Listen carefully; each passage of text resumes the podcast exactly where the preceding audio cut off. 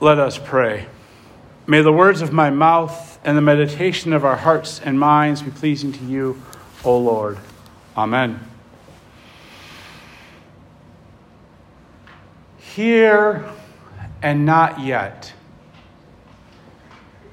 Here and not yet.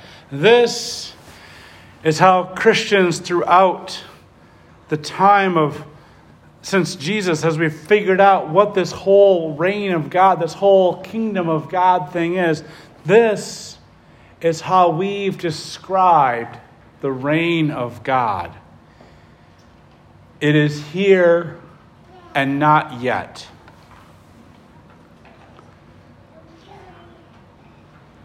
We hear this story today in, in, in Matthew, and, and we see that Jesus proclaims that the kingdom of God is at hand, that you can reach out and you can, you can touch it. That's what at hand means. It's so close you can touch it. The, the reign of God and, and reign is reign and kingdom are the same thing. I, I go back and forth between the two, so I just want to. I'm saying the same thing both ways there, folks. The, so the reign of God is at hand and then Jesus goes and does the reign of God. He asks people to follow him, and they drop everything and follow him to live into the reign of God, which is the part of their work there is to be fishers of men or fishers of people. And then he goes throughout Galilee. This, as we heard in Isaiah, the way of the sea beyond the Jordan, Galilee of the Gentiles, the people dwelling in darkness who've seen a great light. He goes to those people and proclaims the good news and heals them. The reign of God is here, but not yet. Because there's still, we notice this today, there's still some brokenness in the world, right? Have you noticed that at all? That there's still some fighting going on in the world? That not everybody can agree on everything? And we sometimes wonder if we could just get people to see it our way, if that would just make the world a better place. Right? We just say, join with us or die. That can make the world a better place, right? Join with us or go away it makes the world a better place. But it doesn't always work that way, does it? Because the reign of God, what Jesus does is for the whole of creation. Jesus goes into those parts of the world that the Hebrew Bible refers to as a land shrouded in darkness, as a land that is outside of God's redemptive activity in the world. And just like us, when we're babies and we're baptized, the people there are loved by God, and God gives them God's love before they confess anything right and true and proper about God. Jesus goes to them, ministers to them, proclaims the good news to them, invites them to participate in the kingdom of God before they confess anything right, true, and proper about God.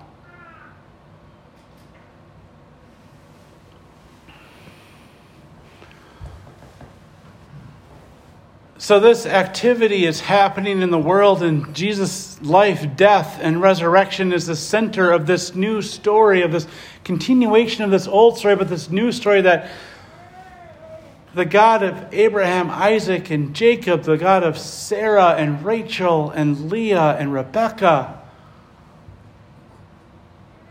that God is for the whole world not just for the people who are in that family. That God is for all of us, for everybody. And that's the reality that, God, that Paul is speaking to when he writes to the Corinthians. That wonderful passage about um, you have division among you. And we hear about this division, and this division that Paul's referring to is that some people say, I've been baptized by this person, or I'm baptized into this person, or into that person, or whatever. And, and it's creating some pains in, in Corinth. And we're going to be talking more about Corinth as this next month comes into play here in the scripture. We're going to have readings from 1 Corinthians for quite a while. And 1 Corinthians is dealing with a church that is divided, that is full of fear, that is, um, fear is cropping up, saying, because people are saying, no, I did it this way, this is the right way to do things. And other people saying, no, no, no, I did it this way, this is the right way to do things. And Paul is saying there that when we say we've got the right answer, we know exactly how this is going to go. We know exactly what needs to get done, that you have to do this, this, this, this, and this before you can come to worship, before you can believe in God, before you can be saved, that that has created an attitude of fear among people who have been told since the beginning, do not be afraid. The psalm we heard today, which was written a couple hundred years before Paul and Jesus were on the face of the earth here. Because whenever we create divisions, we're creating spaces of fear in our life.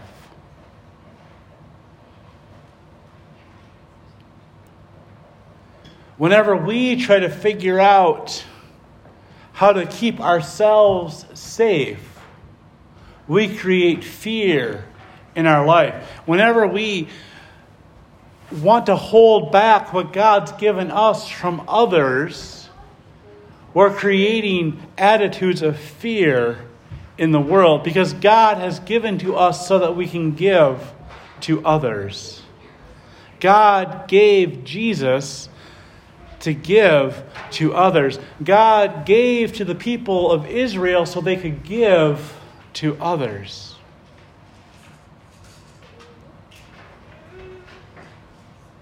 Division does one thing it creates fear. It allows us to point at somebody else and say, We are not like them. We're not like those people. We make we can make jokes about it, right? Like Swedes and Norwegians are not at all like one another, except that they totally are.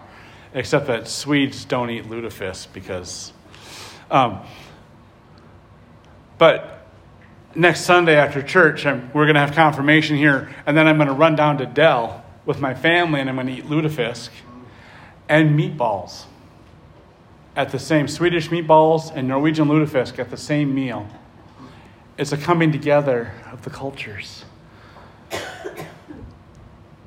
But that's when we point out our differences and we push people away because they're different than us, because they haven't said the same things that we've said, that they don't believe in God the same way we believe in God, and, and they, they can't say the same things we can say about God for whatever reason. When we say, You're different than us, you're leaving us,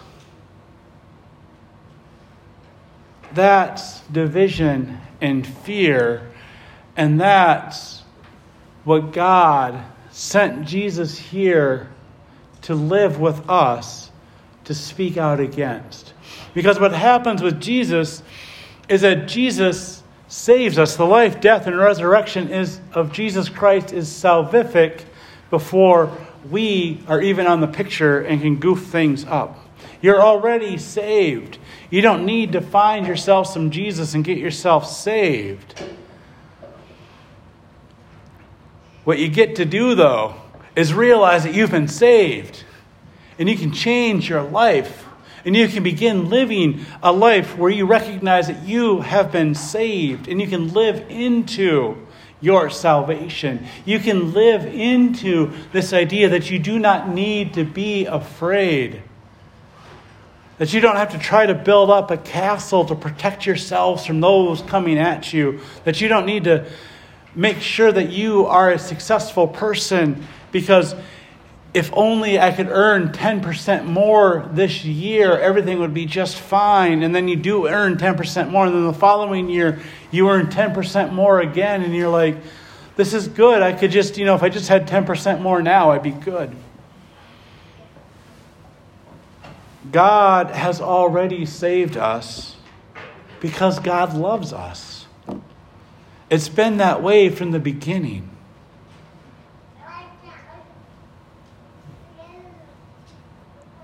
God doesn't ask for us to believe properly before God heals us and saves us, before God shows us the good news of this world. God does not require us to confess belief in God in a certain way.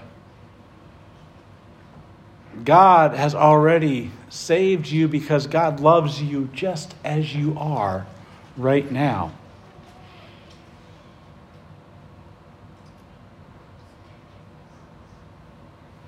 God has already healed you, has come before you, sent God's grace ahead of you.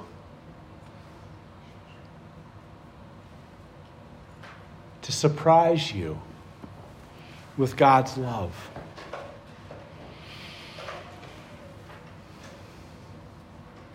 Despite your fears of the future, despite your fears of what could be, no matter how big they are, how small they are, if you can't figure out how to spell supercalifragilisticexpialidocious, God still loves you.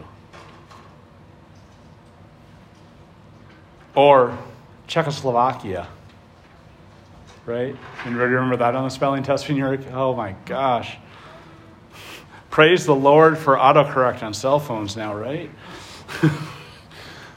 Still gets mistakes through somehow. But anyway, God loves you before you even love yourself.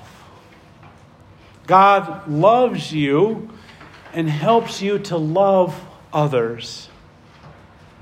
God loves you and heals you so that you can participate in God's reign that is here.